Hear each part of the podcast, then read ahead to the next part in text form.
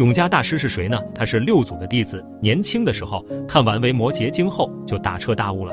大家都知道，开悟的内容是没办法通过语言和文字来分享的。那么问题来了，假如你开悟了，怎么才能确认你是开悟者呢？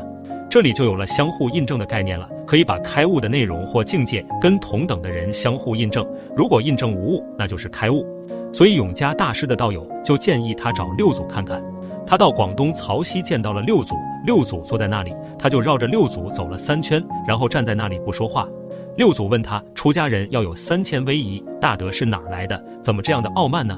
他回答：“生死事大，无常迅速。”六祖又问：“你既然知道这样，为什么不去了生死呢？”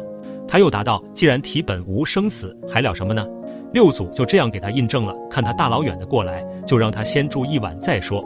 然后永嘉大师就住了一晚。这就是有名的一宿觉，回来之后就做了这首正道歌。